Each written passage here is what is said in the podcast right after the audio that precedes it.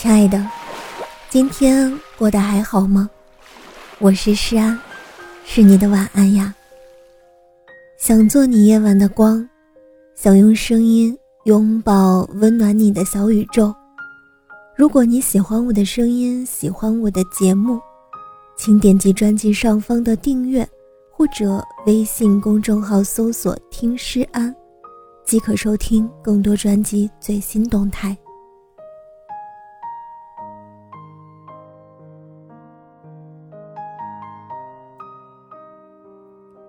我曾无数次想过，到底什么才是上上签？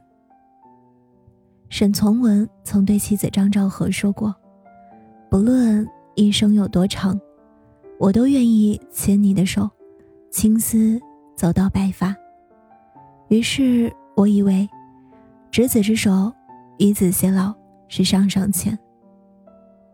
再后来，我见惯了离别。便以为久别重逢是上上签。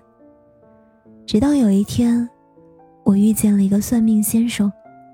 先生问我：“姑娘，求一签吗？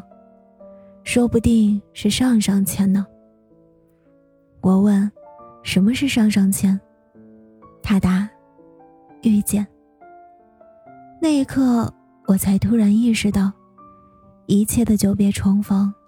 是为了刚好的相遇，而相遇，于你我而言，才是上上签。佛说：若无相欠，总会相遇；若无相欠，又何来偿还？谁遇见谁，这辈子都是注定的，而我遇见你，就是我这辈子的上上签。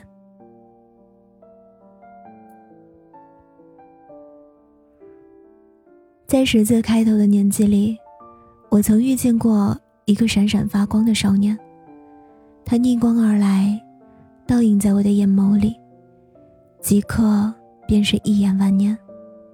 可能是年少时的心动和期许，就只是上课传个纸条，作业本叠到一起，天天盼着上课的那种奇奇怪怪。我不知情何时所起。只知道，自此便一往情深，一塌涂地。你是我的上上签，以至于我一见你就想笑啊。这并不是说你长得好笑，只是我身体的多巴胺在分泌，一见到你就觉得超级甜，所以我没办法掩饰自己的欢喜啊。那时。不在一个高中的三年里，我以写日记的方式记录下每一个很想念你的日子，一遍又一遍回忆我们在一个学校的点点滴滴。在全封闭的管理学校，我想尽办法联系你，有事没事的分享日常，碎碎念念的诉说所有，掰着手指头过日子，其实好像日子也没有那么难熬。因为想到可以见你，我好像变成了可挡万难的战士，一下子就觉得什么也不可怕了。见你时真的是小跑的奔去，我站在人群中，来来往往的人，我一眼就看到了你。小跑着的雀跃，无措的小手，不知道是该同你寒暄好久不见。还是轻轻拥抱，以表想念。如果你仔细看我的眉眼，我想，我这满心欢喜，真的是掩不住了呀。喜欢一个人，真的藏不住，即使嘴巴不说，他也会从眼睛里悄悄流露出来。我也从来没有隐藏过对你的喜欢，只是你习惯当成玩笑。我脾气不太好。这点在我觉得重要的人面前凸显又甚。我有时反反复复的询问你会不会一直在，你一次又一次告诉我，一直会在的。我的小性子，在你面前从不掩饰，会无理取闹，情绪低落，会丧，有时也会很烦人。而你会惯着我的小性子，允许我的无理取闹，会和我讲大道理，会一次次告诉我我很好，我值得，把温暖的一面朝向我，却难过自己一个人扛。在尚不懂喜欢的年纪，我只觉得我遇见了很好很好的人。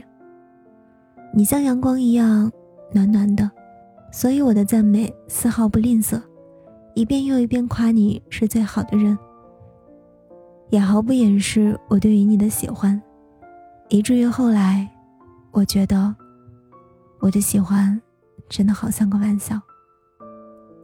你是年少的欢喜。倒过来念，也是。喜欢的，是年少的你。我想啊，你一定再也遇不到像我一样的人了。同样，我也不会再遇见一个让我坦坦荡荡、大大方方写进三年考场作文中的人。在不能见面的日子，发慌的思念像是生根发芽一般。我频繁地记录着关于我们，在课本的空白处，在日记本上，在一篇又一篇的作文里，一字一句是少女的心意，是青春的畅言，是一个关于年少的故事。人生若只如初见，何事秋风悲画扇？在张嘉佳的云边有个小卖部里，成双为了能在刘十三跌落的时候陪伴他，好几次不顾身体的病痛，来到他的身边。最后一次见面的时候，成双为他画了一幅画，叫做《一缕光》。他知道刘十三一定能看懂的，可惜刘十三直到最后才明白，有些转身。就是一辈子的事情。最初他爱的死去活来的牡丹，也已经不是他心头的朱砂痣。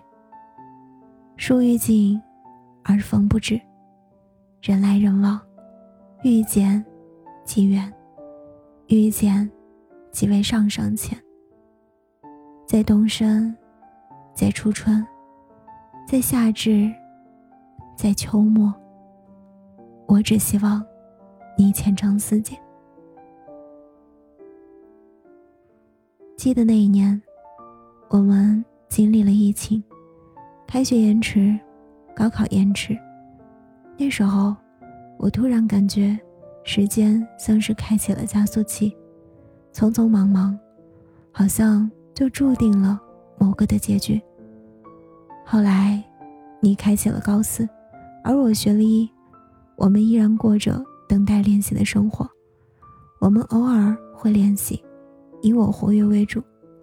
我保持着对你最大的诚意，爱不上别人，然后继续生活着。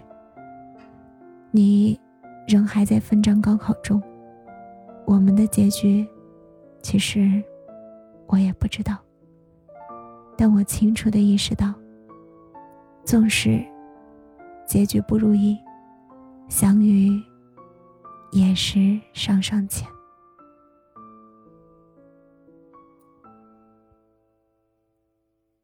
亲爱的，祝你晚安，好梦。